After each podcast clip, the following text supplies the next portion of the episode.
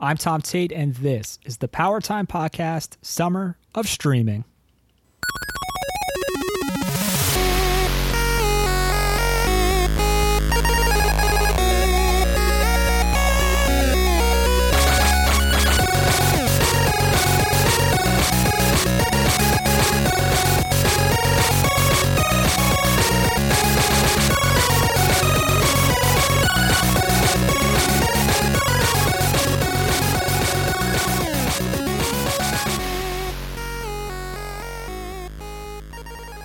What's up, Power Players? Welcome back to the Power Time Podcast. I'm your host, Tom Tate, and if this is your first time tuning in, you are listening to what is typically a Nintendo Power retrospective.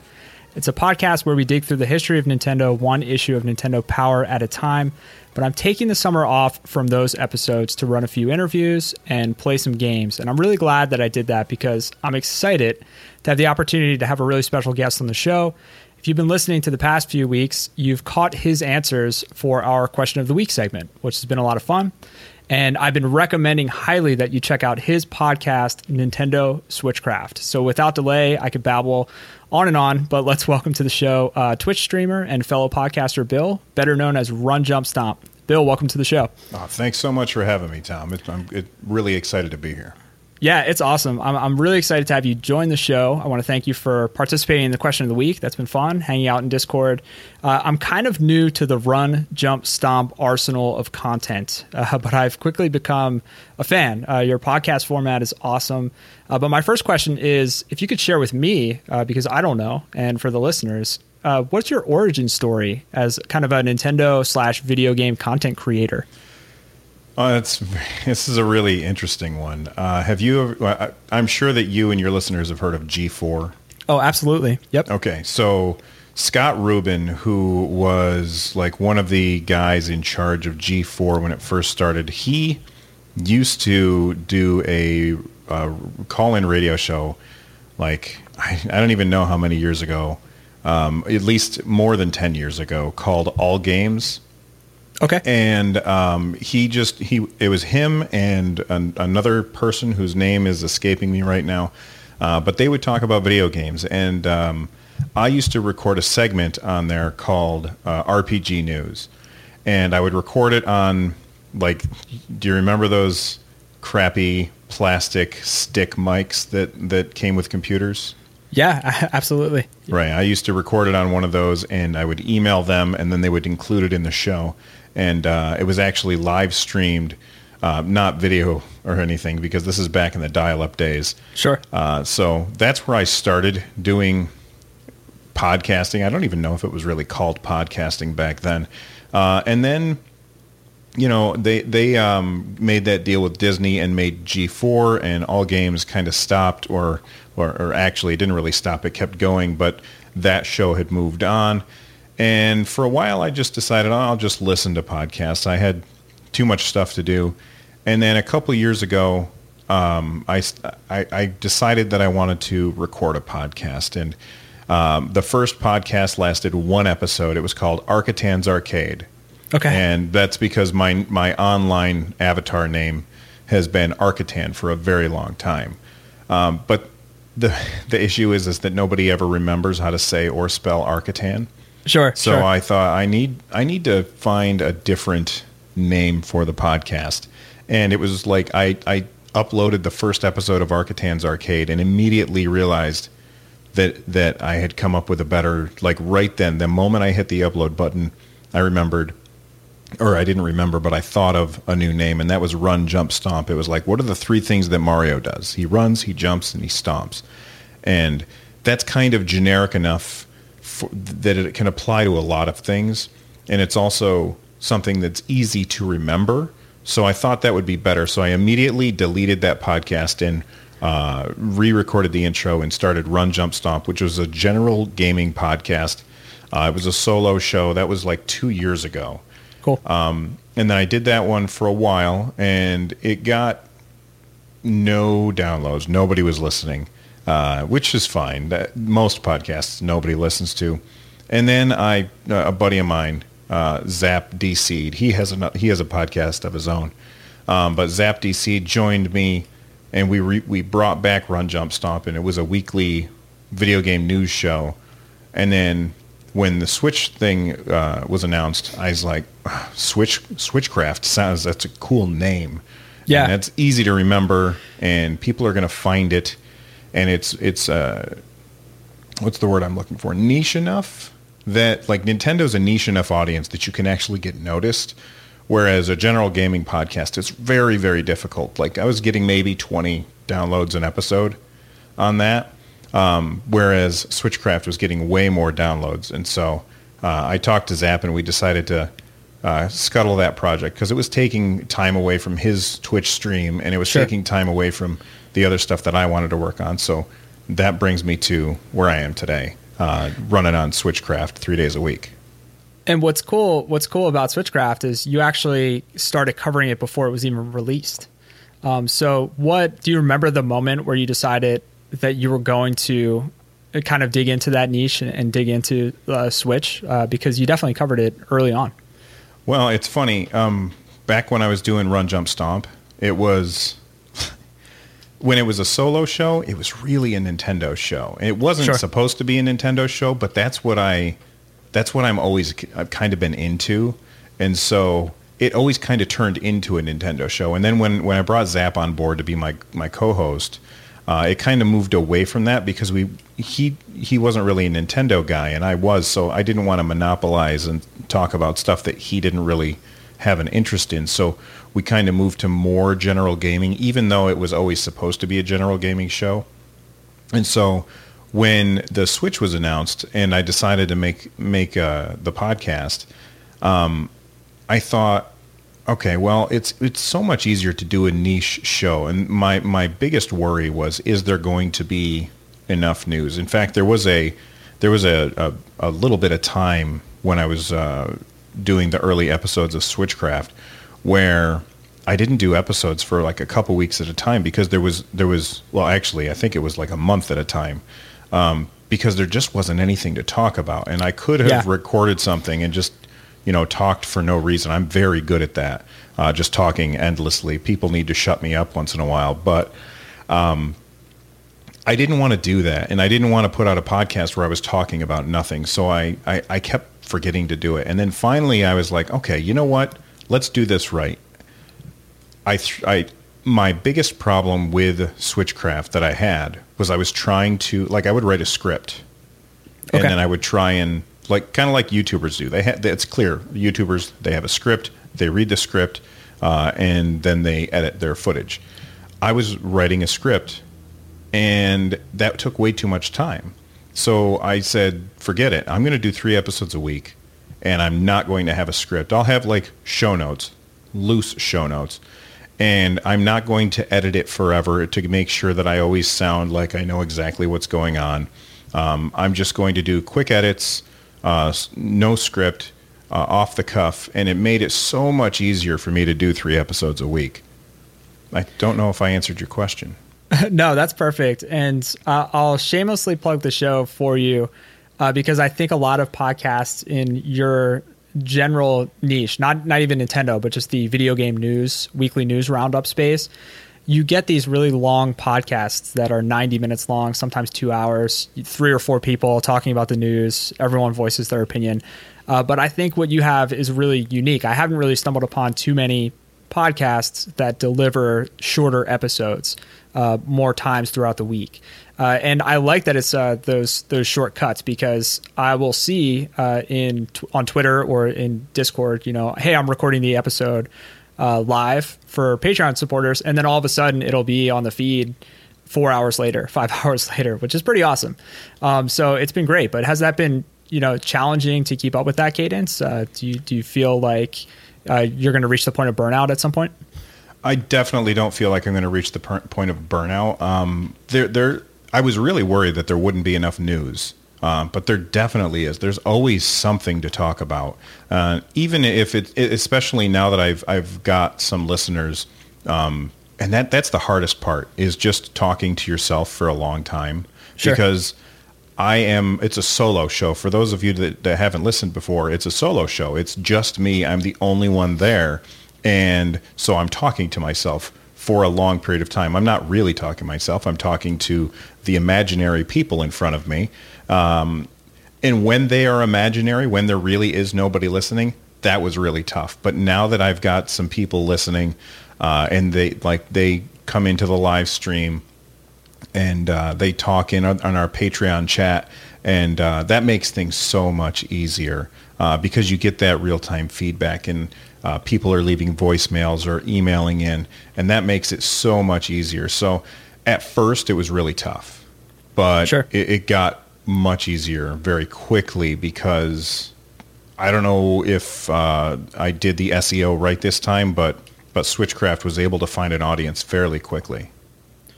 Yeah, you cracked the top 100, 200 recently. Uh, I did. It only is really lasted cool. for like an hour. Still, that's still awesome though. And you know, another thing I like about the show, uh, and I'll stop buttering you up, and we'll get into the Nintendo 10. But I like that it's family friendly too.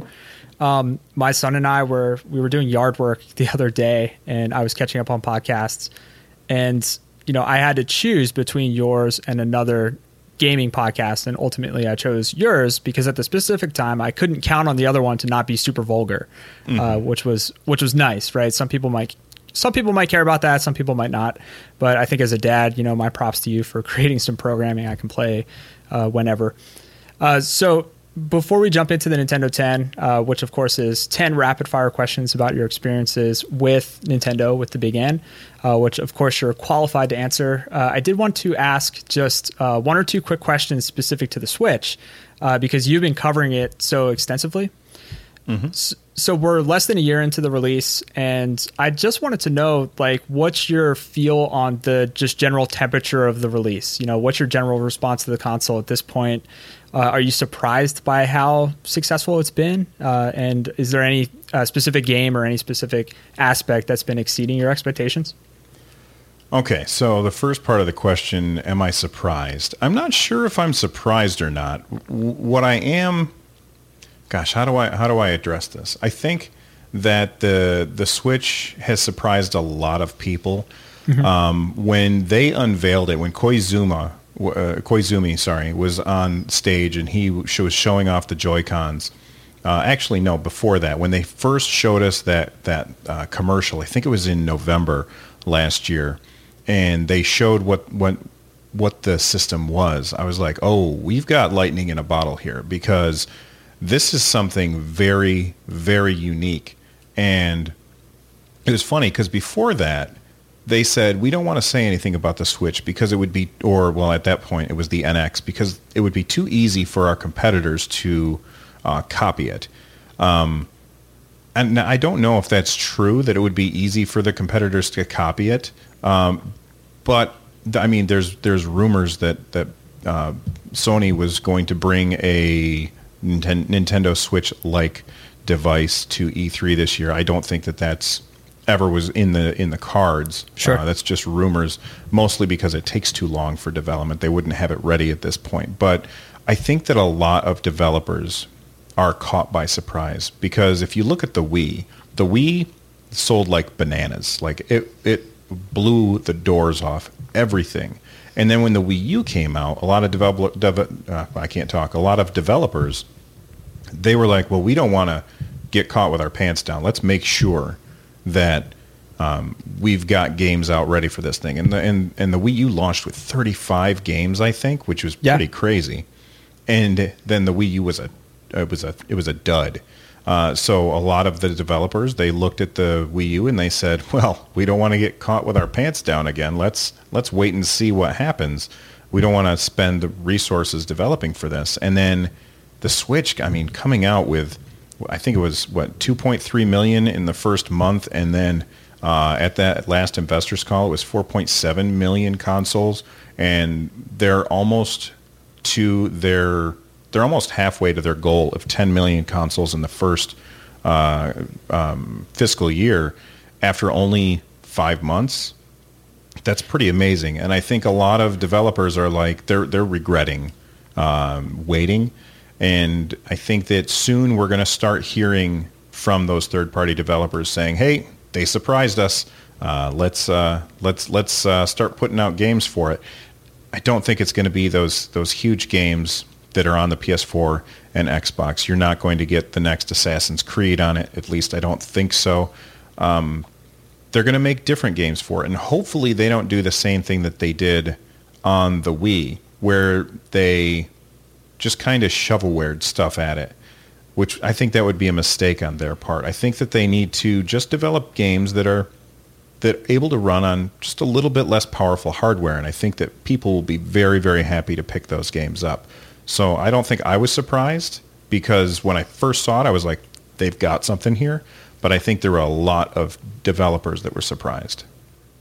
It is nice to hear, you know, Capcom come out and say that they're developing more for the Switch, kind of acknowledging that.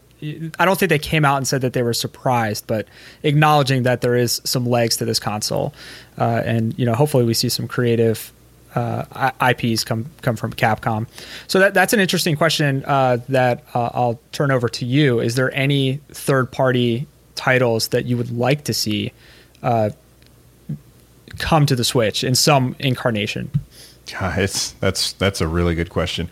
Almost everything. Like sure. whenever something gets announced, my first instinct is, boy, I want to play that on the Switch because the ability to take it portably is something that and that's something that does surprise me about the Switch. The ability to take it portably is something that I assumed I would not care about.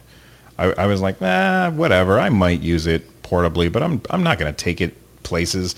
And I don't really take it places, but I use it in different parts of the house all the time. Uh, and it's just so great to be able to.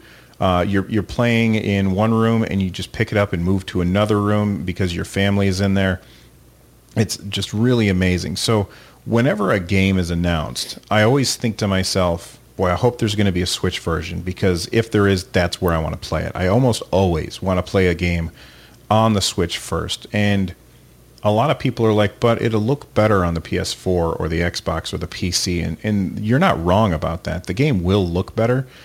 But at the point that we're at now, the technology is, it, yes, it will look better when you're looking at them side by side. What, but when you're just looking at the Switch version of a game, it's going to look great.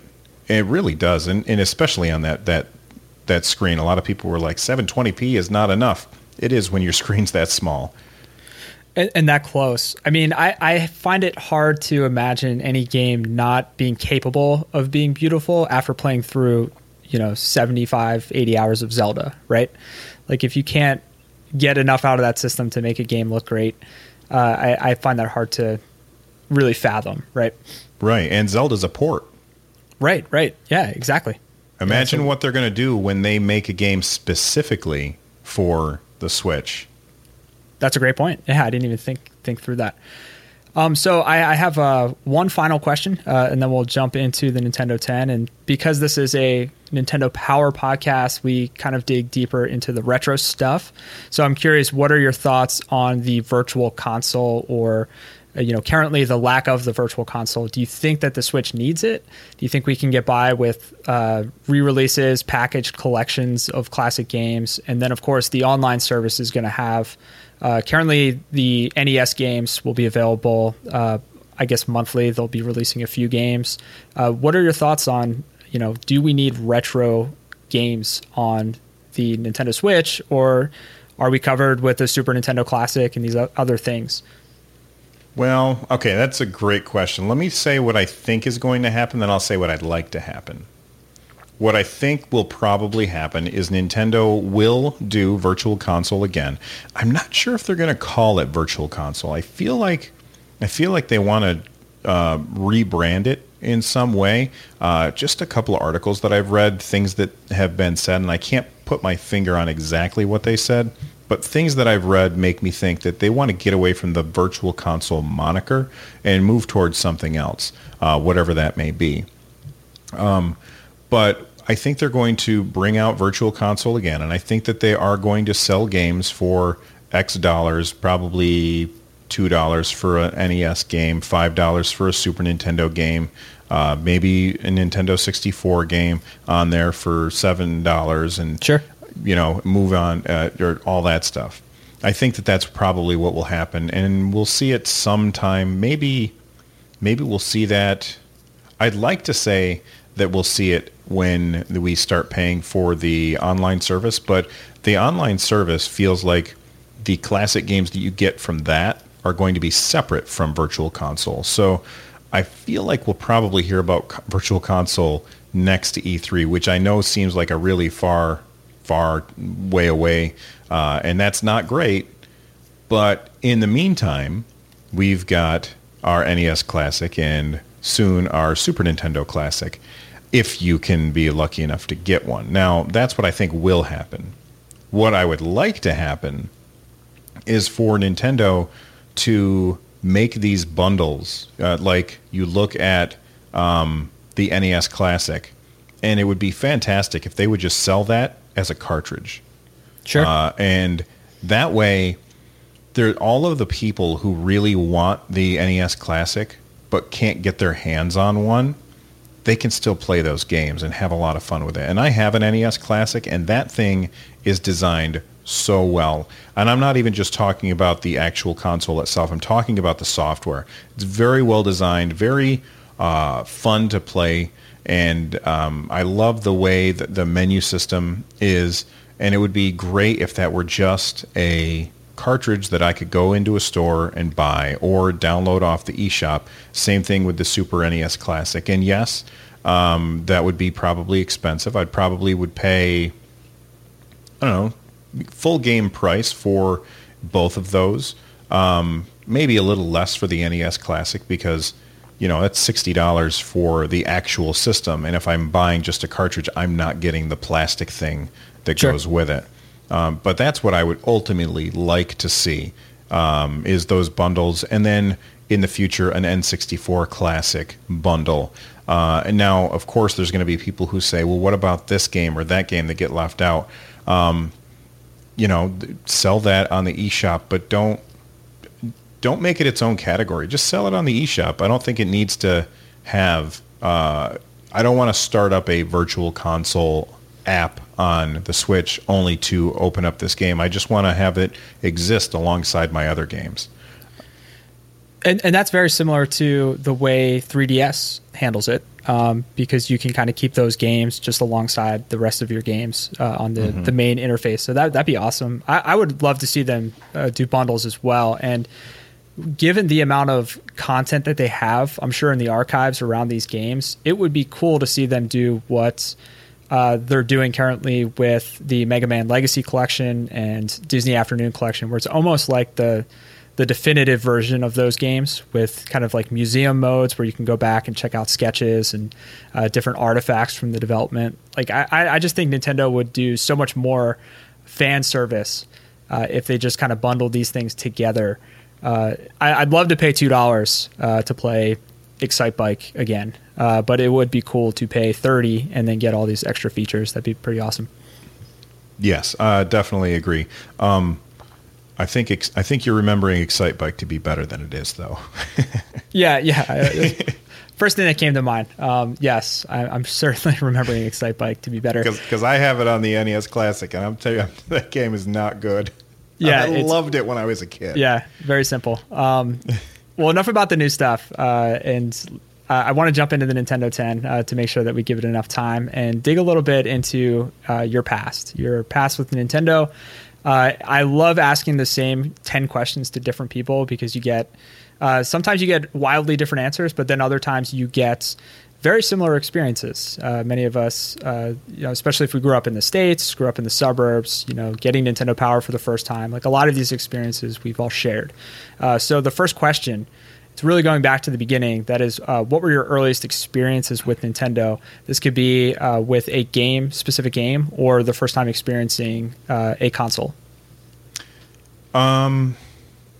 Oh, okay. Well, my my very first experience with with Nintendo was the Donkey Kong arcade machine. Um, my grandmother worked in a bar, and she had the day shift where all of the harmless barflies would just sit at the bar and drink all day. And my mother would often go and visit my grandmother at work.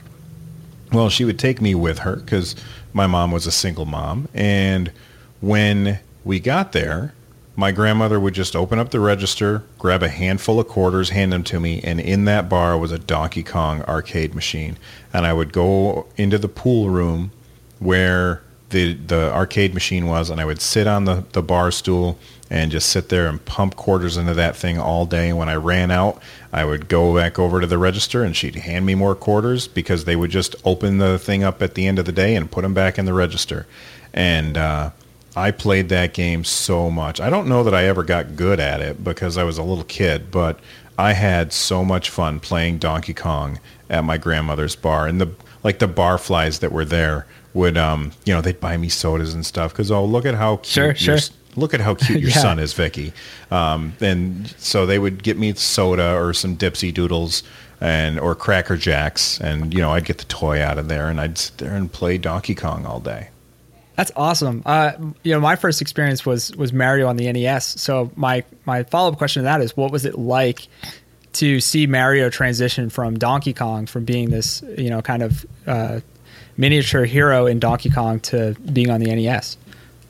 It's weird. I don't feel like I don't feel like I really realized that Mm-hmm. they were that they were the same um, character. Like Sure. I was a little kid at the time, so the idea that Characters existed in video games. yeah, like I mean, he was just called Jumpman in Sure. in Donkey Kong, and Pauline wasn't actually named Pauline; she was just the girl. Yeah. So I I don't know that I really realized that. Yeah, yeah. I guess, I guess in retrospect, uh, there wasn't really that concept back then. Uh, so the follow, the next question, um, again, Nintendo Power Podcast. Uh, did you have a subscription to the magazine growing up? I'm not sure if I had a subscription to that. I had, I definitely had an, um, pardon me, I definitely had a subscription to uh, EGM, Okay, uh, cool. Electronic Gaming Monthly, and that was more of a general gaming thing. Um, but when uh, I was looking at the picture, when that um, all of the Nintendo Power um, magazines had gotten on Archive.org, and I was kind of flipping through them, I recognized so many of the covers. So I feel like I must have had a subscription to Nintendo Power because I recognized so many of the covers. And when I saw them, I was like, oh man, I remember leafing through this a million times. Or maybe I was just lucky and went into the uh, the uh, store and was able to pick one up for, or, or maybe uh, I remember the the covers from just going into stores and reading them in the stores. I'm not sure, but I definitely loved Nintendo Power. Uh, but I, I, definitely had an, uh, a subscription to EGM. Yeah, an- another great magazine. So many great magazines back in back in the day. Uh, EGM, um, GamePro, eventually. It's a shame that we don't have um, very many. Ma- I mean, I know that people won't buy them because we can just get the information on the internet, but it's a shame that we don't have that that that. I always loved grabbing a magazine, and I don't know if I'm the only one that does this, but I always read it backwards.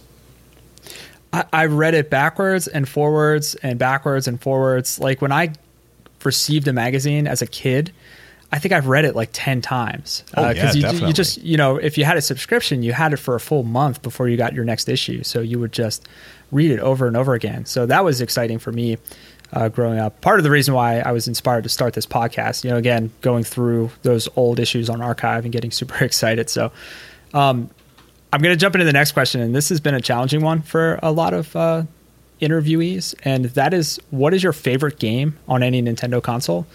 And uh, it's tough. It's tough to choose. Oh man, I've I've been playing so much Breath of the Wild lately. It's really hard not to say Breath of the Wild, but I don't know if it's my favorite because it's currently in the forefront of my mind, Sure. um, or if it's because it's that good. And it, it is an amazing game. I'm I've put 170 hours into that game. I've beaten it once. I am 70 hours into master mode, uh, Awesome, where awesome. where it's super hard and incredibly rewarding. You it completely changes the way that you have to play the game. Uh, so I feel like I'm going to have to stay say Breath of the Wild is my favorite game of all time. I think that's a great answer. And I don't know that that would be my answer, but that is definitely my answer for the next question, which is a slight twist on that question. So, what do you think is the best game? So, what do you think is the best designed game on any Nintendo console? Um, I the best designed game, I, I, I don't know that I want to say Breath of the Wild as well. Um, sure. I want to change it up a little bit. I want to say the original Super Mario. Okay, um, awesome. Playing that, uh, and especially if you read any uh, interviews with Miyamoto, uh, where he talks about in World One One, um, he has Mar- he he Mario's running across the screen from left to right, and there's a Goomba in front of him, and the first thing that happens is you run into the Goomba and it kills you, and that teaches you to jump.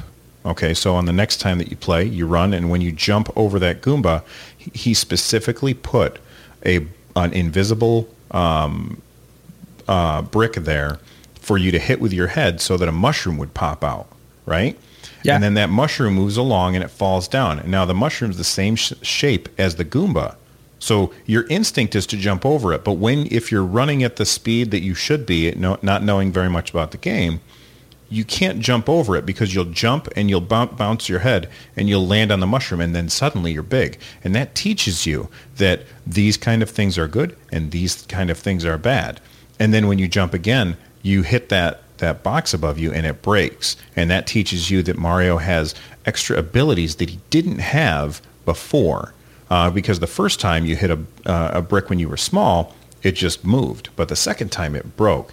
And like that game is filled with things like that to teach the player how to play the game without any tutorials. And so that's why I think that it is one of the greatest designed games of all time. And and now I feel like we have the opposite where we have, you know, 2-hour tutorials in some of the AAA games where they'll really handhold us and teach us every single game mechanic. They'll spell it out for us. Yeah, that's that's true. I've never read any interviews like that or, or thought too deeply on that, but thinking through it, they really teach you so much about the game mechanics. And platformers were new uh, at the time, so yeah, that's awesome. Next question. Uh, it's the complete flip side. What is your least favorite Nintendo game of all time? This could be a rental that you got stuck with, uh, or something that you bought and was so awful you wanted to return it. Well, uh, I didn't own either either of these games, but uh, my, a buddy of mine who lived down the street did, and I think you already know the answer to this, and that is either Milon's Secret Castle or Bayou Billy. Those two games were absolutely atrocious disasters. But we still played them because in my day, you had like two games and you played them because those are the games that you had. Uh, same experience here, especially when you got stuck with a rental. I mean, there was no way my parents were going to take me back to the video store to exchange it. So if you got a bad game, you were stuck with it. I, I remember uh, Milon's being just incredibly challenging to the point where I didn't even want to play it. Yeah, you had to sh- you had to shoot bubbles to hit invisible things. It was so confusing, yeah, and yeah. I I think there's a video of uh, there's a YouTube channel, not not family friendly uh, called The Angry Video Game Nerd. Yep. Where he yep. talks about Milon's Secret Castle, and he uses quite a few expletives. yeah, yeah, I can imagine for sure. And Bayou Billy actually came up on a previous interview as one of the worst games as well. Uh, so you're in good company there. Uh, the next question uh, is is broad. Uh, favorite soundtrack or musical theme from any Nintendo game? I, I have trouble. I have trouble nailing down one. Um, I will say that I love the music in Ocarina of Time, especially the remixes that people do of it. Uh, if you ever get a chance, check out Gerudo Valley by Tom Winter.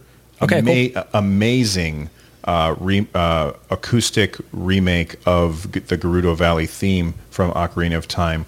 Um, Tetris also was just that that one song just would loop in my head all the time, but I can't nail down something is my favorite, but I will say that I love chip tunes and video game music, and I think mostly that's because whenever I was a kid and I was behaving a little less than optimally, my sure. mother might ground me, and the way that she would ground me is she would take the controllers, but she would leave the system, and so I would put the games in and put turn them on and listen to the music and look at the the uh, the intro scenes because that's all that I could do. And let that uh, and, loop. Yep and it really got me to love chiptunes music. That's awesome. Cool. Uh, the next question uh, is open ended. Do you have any unique Nintendo memories or stories throughout the years? Things that really stand out? Uh, any eras of Nintendo that you recall more than others? Yeah, um, the Nintendo 64. Um, when I was in the army, my mother had bought me a copy of Ocarina of Time, and I didn't finish it until after I got out of the army. And I was remember I was living in an apartment with my brother and his wife when I had gotten out of the army, and she had gone to go see Phantom of the Opera. Like they had gone to Toronto to go see Phantom of the Opera. Um, his wife and her friend. And my brother and I stayed at the apartment and we had a few drinks and we played Ocarina of Time. And I remember that basically what we were doing, we were we were trying to defeat Ganon, and that um, that fight at the end, we would take turns. Uh, you know, our dexterity wasn't as high as it should have been because of the beverages that we were consuming. sure, um, sure. But I remember when his when his wife walked into the house and he and I were celebrating and jumping up and down because we had defeated Ganon. Uh, we were quite inebriated, but it is one of those uh, of my most fav- favorite, cherished memories of playing video games. That was a great time period too for games. Uh, was that 1998? I guess uh, 98, 97, right, yeah. 98. Yeah, mm-hmm. fantastic, awesome. Uh, the next question, uh, it kind of digs into your your day job, so what you do for work, and I'm always curious: has your relationship with video games uh, influenced how you approach your work, and if so, how? Um, well, for those of you that don't know, I'm a teacher. I teach science, and uh, so it hasn't really influenced my work a lot. Um, none of my students know that I'm a podcaster. None of them know that I'm a Twitch streamer. Um, but they all know that I'm a big nerd and that I love video games. And I think sometimes that, that gives me an edge with reaching certain kids that are unreachable by other teachers. Um, you know, the kids that are not into sports and they just like to play their, their games. And when they hear that I um, play video games, they, they always want to talk to me about it. And I usually will tell them, well, we can't talk about it now, but if you, you know if you have any questions, we can talk about it after after class or something like that. Cool. Um, I think a lot of them, a lot of kids, well, a lot of adults that they, that kids run into, they all think that that video games are just a big waste of time, and I think that they find it very unique that there's an adult that doesn't think that the thing that they love is cool, uh, and so I I I think that just them knowing that I like video games kind of gives me an edge with that kid once in a while. And it gets it, like if they're going to pick somebody's homework to do first it's usually going to be mine with with those kids because they're like man I don't want to let him down. He likes my stuff. That's cool. Yeah that's awesome the next question we're coming up on our final two uh, the next question is if you could greenlight a reboot or a remake of any nintendo game uh, say for the Switch, which would it be? Oh, okay. I'm going to avoid an easy answer here because okay. there's, there, I, am sure that a lot of people have said certain games. Um, I'm going to say Blast Corps for the N64. Did you ever play that? Yes, and I played it recently on a Rare Replay uh, for X- Xbox they they they brought it out on the rare. Uh, I think it was thirty rare games that they brought out on a package, uh, and it was fun to go back to that game. It was a great game. For for those of you listening new, that don't know what Blast Corps is, it is a stupid game, but it's so fun. Uh, there is a nuclear warhead on an eighteen wheeler. The the brakes are broken and your job is to drive cars into buildings to knock the buildings down so that the 18 wheeler can go in a straight line. Uh, it's so dumb, but very, very fun. And I didn't realize that it was made by Rare. That's very disappointing. So that means that we'll never get that green light for a Nintendo console. yeah, and I, you know, I'm a little worried if they do an N64 Classic that you know how great can your lineup be without a single Rare game, right? That's true. That's we'll see. True. We'll, yeah, we'll see. We'll see. You never know. I, I stranger things have happened in the world of video games. So uh, who knows? I'm, Mine, you know. Minecraft is is crossplay on Xbox and Nintendo. So you know, yeah, yeah. And Rocket League. We have Rocket League coming soon, so yeah, mm-hmm. we'll, we'll, we'll see what happens. Uh, so, final question. Uh, I know we're going a bit over time, so I appreciate it. Uh, what was the last great game that you played on any console? I feel like I know this answer, uh, but I'll ask it anyways. Um, I'm actually not going to say. Everybody's probably going to say, "Well, he's going to say Breath of the Wild." That's the game that I've played the most lately. The most, sure. Um, but uh, recently, I picked up Overcooked for the Switch, and I know that it's getting uh, short shrift because uh, frame rate issues. Sure. But I had an absolute ball playing that with my son. My son and I sat here and we played Overcooked and we're shouting things to each other like, I need a hamburger bun, I'd chop up some tomatoes and clean awesome. that dish. Yeah. And we were laughing and yelling and having a ball. So if you haven't picked that game up, pick it up. It's great. Well, my wife and I are always looking for good two player games. Uh, so I might I might do that. Did you experience any of the frame rate issues or has it been pretty fine for you? Um I'm a bad I'm bad at noticing frame rate issues. As long as it's a stable frame rate, I really don't tend to notice it. It's when the frame rate starts to fluctuate a lot, when you see slowdown, that's when I notice it it seemed pretty stable, even though there was a Digital Foundry video on YouTube, and they analyzed the frames, and it was like running at 23 frames per second, which is pretty okay. low. Uh, yeah. And then they showed side by side footage of 60 frames per second, and it did look better. But when I'm playing it, I just really didn't notice it. The developer did say that they're working on it, though.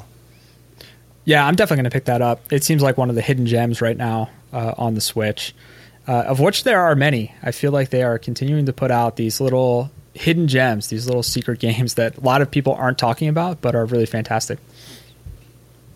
Awesome. Well, I want to thank you so much. We've successfully uh, ran through the Nintendo 10. Uh, I want to thank you for hopping on, spending some time talking about video games. I do have one final question, and that is where can people find you on the internet? Uh, you can find me at runjumpstomp.com. Uh, you can find me at twitch.tv slash runjumpstomp. And if you're looking for Switchcraft, you can find that at runjumpstomp.com slash switchcraft. Um, thanks for having me, Tom. I had a, I had a lot of fun. Yeah, this was a blast. And uh, I will definitely put all the links in the show notes. Uh, again, I can't uh, endorse your show enough. Uh, if you're into the next generation of Nintendo games and, of course, the latest console, definitely check out Nintendo Switchcraft. Uh, it is super easy to consume three days a week. It sounds uh, like it might be a lot, but the episodes are uh, succinct and uh, full of awesome news, uh, so you can keep up with all this stuff. Uh, because it is a very exciting time to be a fan of Nintendo, whether that's retro Nintendo or new stuff. It's just an awesome time. I didn't think that it was going to be this exciting, you know, this time last year, even when they announced the Switch. I just didn't think that it was going to have this momentum. Yeah, it's it's it's Nintendo has had some some very bad years recently, and to see how well the Switch is doing, a lot of people probably uh, are attributing this to Kimishima t- taking over. Uh, but Kimishima will be the first one to tell you I'm executing the plans of Satoru Iwata uh, that he set in place ahead of me, uh, and I think this was Iwata's plan all along. They wanted to do this with the Wii U, but they just couldn't, and the mar- marketing was bad on the Wii U. And. I think that the Switch is a runaway success. And I think this time next year, you're going to see a lot of um, big third party support. Although I don't think that, that the Switch needs the third party support in order, in order to succeed and they're still doing some weird stuff too. Uh, so it's still oh, exciting oh, yeah. to, to go along for the ride. Take a look at their uh, their voice chat app and Splatoon. Some of the weird things they're doing with Splatoon. So uh, keep uh, keep in tune with the news by checking out Nintendo Switchcraft. Keep in tune with Retro Nintendo by subscribing and keeping up with Power Time, uh, and go along for the ride, the ups and downs. Uh, but I want to thank you again for joining. That's going to wrap up today's episode, and all the listeners out there. If you enjoyed this episode, I hope that you did please consider sharing with a friend, coworker, social community, anywhere that you think others might enjoy it as well. If you've been enjoying a few episodes now, definitely consider leaving a quick review on Apple Podcasts. An honest review really helps me continue to improve the show, and it also helps us continue to grow the Power Time community. Uh, I'll be happy to share any reviews on the show as well. I want to thank you, the listener, for your time and attention. Stay tuned for Monday's question of the week. I'll be sharing some answers. And as always, keep on playing with power.